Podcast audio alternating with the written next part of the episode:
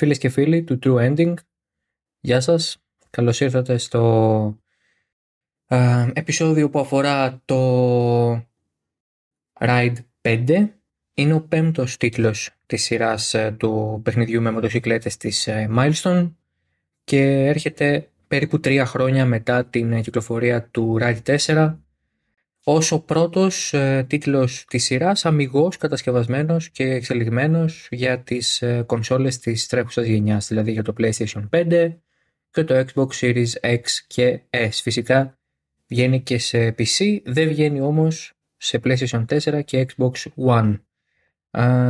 Είναι ένα πολύ καλοδεχούμενο έτσι, update στον τίτλο. Δεν αποτελεί επανάσταση στη σειρά, και η αλήθεια είναι ότι δεν το περιμέναμε κιόλας αυτό. Η Milestone είναι ένα σχετικά μικρό στούντιο και τα τελευταία χρόνια, τα τελευταία αρκετά χρόνια έχει αποκτήσει την φήμη του στούντιο που μπορεί να βγάζει ποιοτικά games με θέμα τη μοτοσυκλέτα. Είναι ο developer και του τίτλου του MotoGP τα τελευταία χρόνια και με το Ride 3, 4, 5 έχει καταφέρει να κάνει και σημαντικά ε, θα το πω άλματα προόδου, αν και ξαναλέω η διαφορά από το 4 στο 5, αν και όχι ε, μεγάλη, είναι ουσιαστική. Έχουμε λοιπόν το παιχνίδι στα χέρια μας αρκετές ε, ημέρες τώρα. Έχουμε καταγράψει αρκετές ώρες στο Xbox Series S και έχουμε να πούμε για να βγάλουμε και αυτό από τη μέση, διότι γνωρίζω ότι απασχολεί πολύ κόσμο.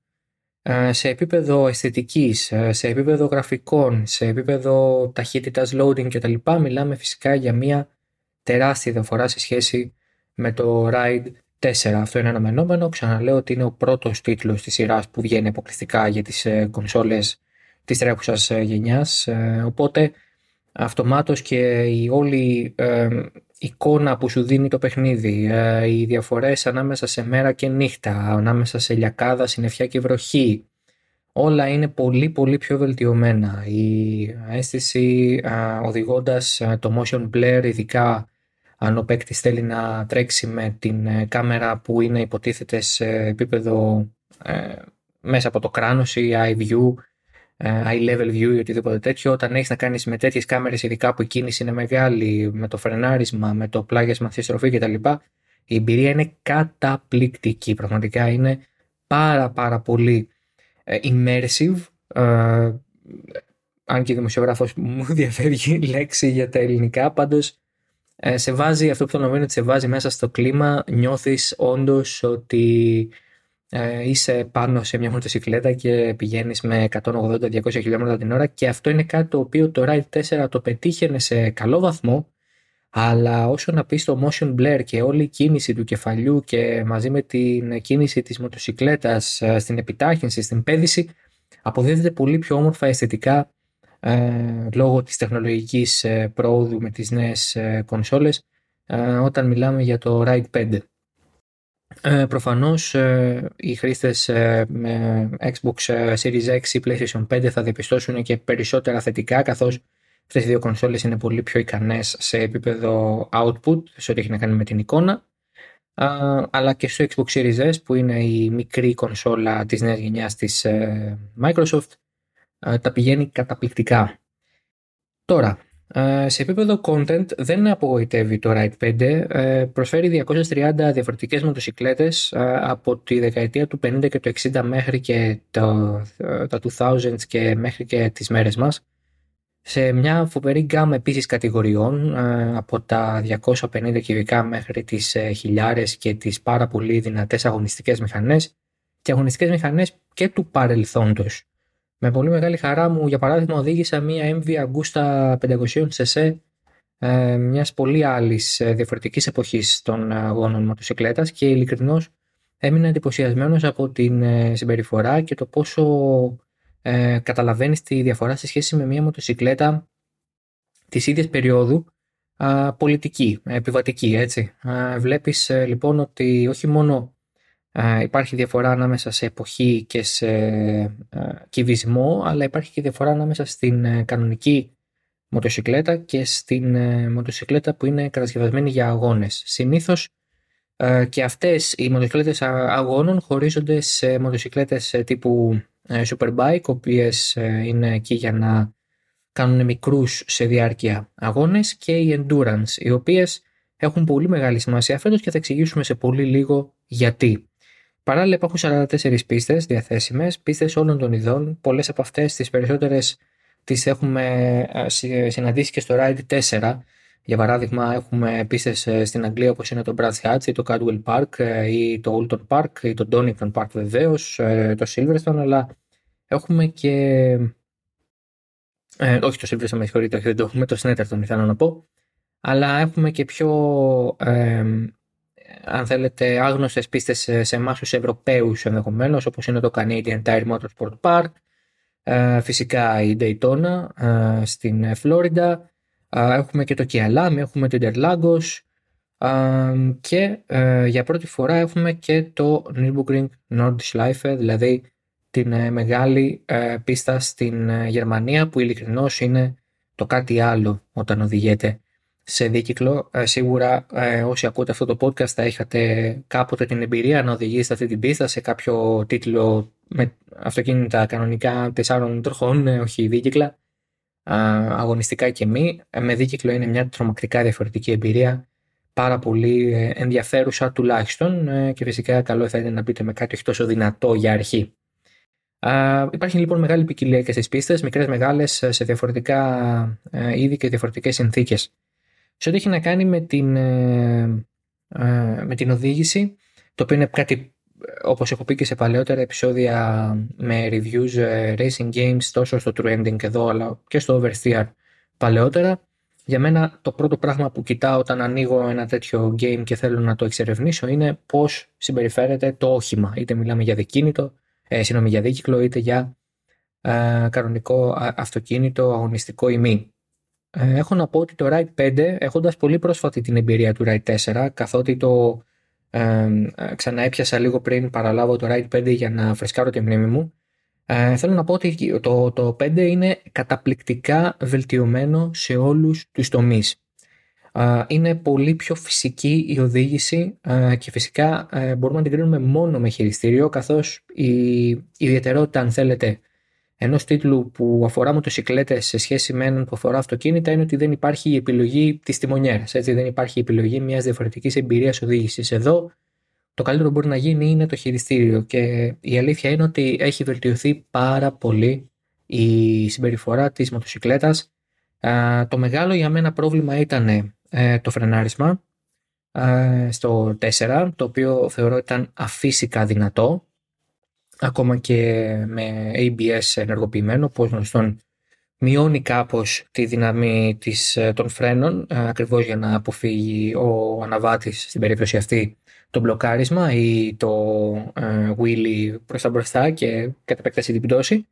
Ακόμα λοιπόν και με το ABS ανοιγμένο, στο Ride 4 το φρενάρισμα ήταν πάρα πολύ δυνατό. Στο Ride 5 έχουμε να κάνουμε μια πολύ πιο φυσική διαδικασία πέδησης, και έχοντας δοκιμάσει και με joint brakes, δηλαδή φρένα ε, αυτόματα και στο πίσω μέρος, αλλά και με το κανονικό φρένο που ε, πατάς διαφορετικά κουμπιά, σκανδάλι για το μπροστά και κουμπί για το πίσω φρένο, ε, κάνοντας λοιπόν και τις δύο δοκιμές και με ένα lax, θεωρώ ότι ε, είναι μια πολύ πιο ευχάριστη και λογική εμπειρία.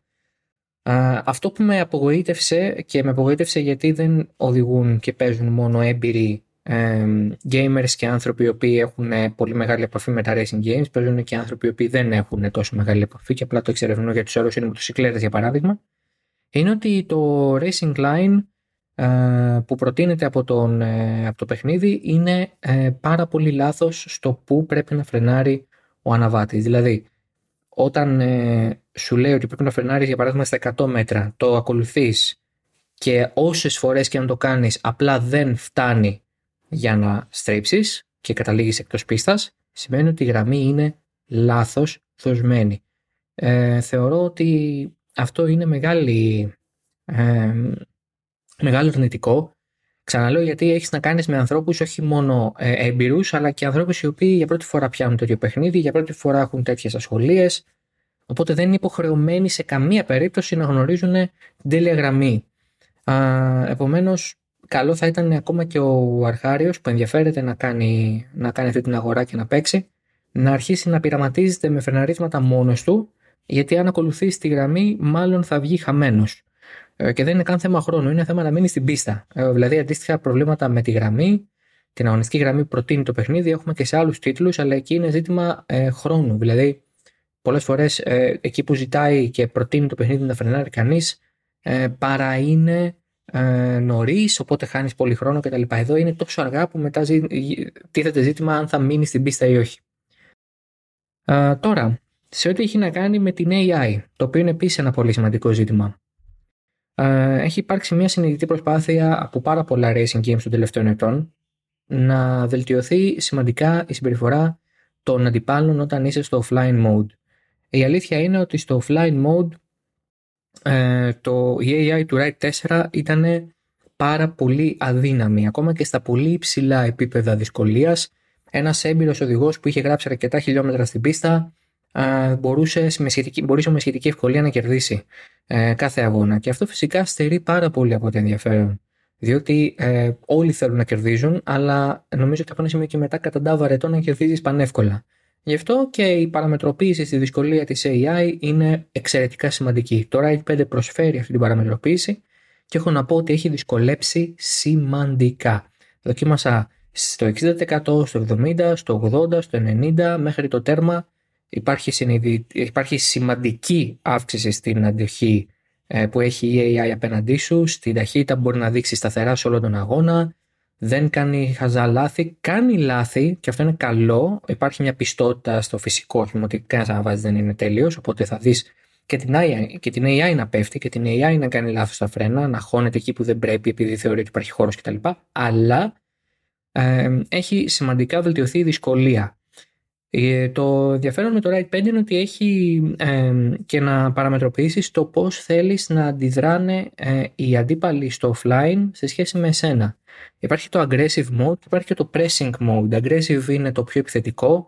Εκεί θα δει κανείς την AI να χώνεται στην εσωτερική, να φρενάρει πιο αργά, στην εκκίνηση να είναι όλοι πολύ πιο μαζεμένοι. Στο pressing mode θα δει κανείς ε, την AI να μένει κοντά σου, αλλά να μετράει πάρα πολύ και να ζυγίζει τις κινήσεις της σε βαθμό που κάποιες φορές μπορεί να μην κάνει καν προσπάθεια για προσπέρασμα και να μείνεις και εσύ με την αίσθηση ότι ακόμα και αλάνθαστος να μηνύσουν ε, ή ακόμα και να κάνεις πολλά λάθη, η AI ενδεχομένως κάπως να, να το πω έτσι, να είναι κάπως πιο διστακτική.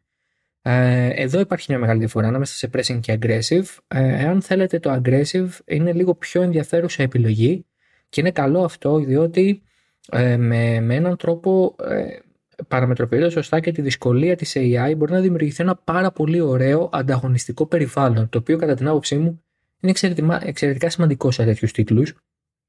Ακριβώς γιατί α, όταν έχεις να κάνεις με offline παιχνίδι, βασίζεται πάρα πολύ στο πόσο καλή είναι η AI γύρω σου για να σου κάνει τον αγώνα ενδιαφέρον. γιατί το online mode προφανώς και δημιουργεί την αίσθηση ε, της, του ανταγωνισμού απλά και μόνο γιατί ε, τα βάζεις με ανθρώπους, δηλαδή τα βάζεις με άλλους ε, ζώντες οργανισμούς, με δικές τους ε, αν θέλετε, όχι ε, δυσκολίες, αλλά με τις δικές τους ε, προκλήσεις. Αυτά για την AI και για το ζήτημα των physics. Θεωρώ ε, ότι τα physics είναι βελτιωμένα, με εξαίρεση το ζήτημα της ε, γραμμής ε, της Racing Line και θεωρώ ότι η AI έχει βελτιωθεί με έναν αστερίσκο στο pressing aggressive mode, το οποίο εκεί νομίζω ότι είναι στο γούστο του καθενός. Μίλησα πριν για ένα ζήτημα endurance. Πέρα από το μέσα στην καριέρα, η οποία ακολουθεί σε μεγάλο βαθμό ε, την ε, λογική του Ride 4, δηλαδή διαφορετικοί αγώνες, διαφορετικά πρωταθλήματα με διαφορετικές κατηγορίες μοτοσυκλετών από τις πιο αδύναμες μέχρι τις πιο δυνατές, από τις επιβατικές και πολιτικές μέχρι τις αγωνιστικές σε ένα μεγάλο φάσμα και κυβισμού και δύναμης και χρονολογίας. Πλέον υπάρχει πάρα πολύ έντονα και το ζήτημα του endurance. Ε, έχουν αυξηθεί οι ώρες που μπορεί να κάνει κανείς endurance αγώνα, ε, αγώνα endurance μάλλον, και υπάρχει και το πολύ ενδιαφέρον ότι πλέον είναι πολύ, μια πολύ πιο ξεκούραστη διαδικασία, διότι ε, μέσα στο fuel mode που έχει κάθε μοτοσυκλέτα υπάρχουν τρεις επιλογές, το full power που είναι δηλαδή πολύ μεγάλη κατανάλωση καυσίμου, το, ε, η ενδιάμεση ε, ρύθμιση η οποία κάπως σώζει καύσιμο και η Rain ε, ρύθμιση. Η ρύθμιση δηλαδή που έχει να κάνει με αγώνας σε βροχή που έτσι κόβει κάπως την ισχύ του κινητήρα ακριβώς για να μπορεί να είναι λίγο πιο ε, ομαλή η ε, οδήγηση σε δύσκολες συνθήκες. Έχοντα κάνει λοιπόν ένα endurance μία ώρας, έχω να πω ότι είναι μια πολύ πιο ξεκούραστη διαδικασία από το Ride 4 και έχει πολύ ενδιαφέρον και η στρατηγική. Ε, τα ελαστικά και το καύσιμο.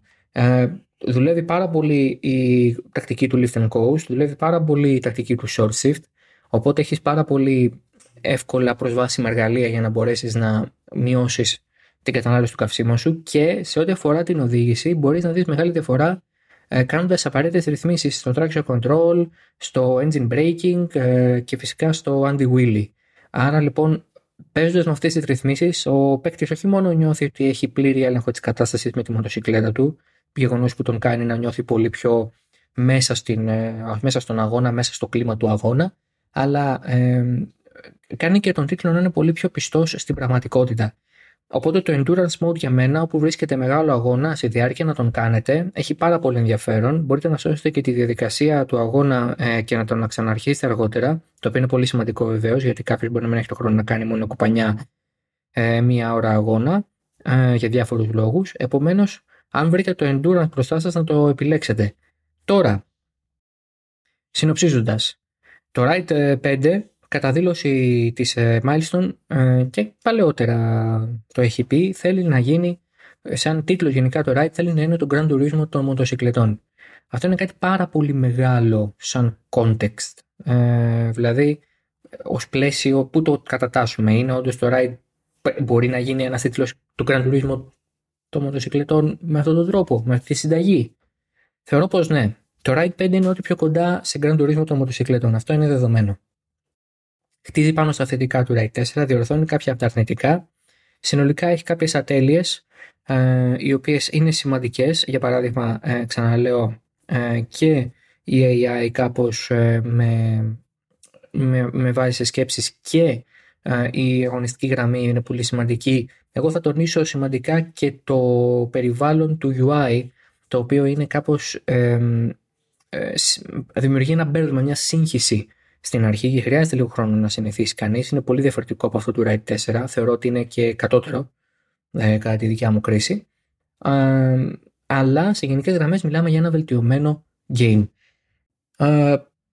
Ε, θεωρούμε ότι έχει την αξία του. Θεωρούμε ότι αν είστε και φίλος της μοτοσυκλέτας, είναι η καλύτερη επιλογή που υπάρχει αυτή τη στιγμή εκεί έξω.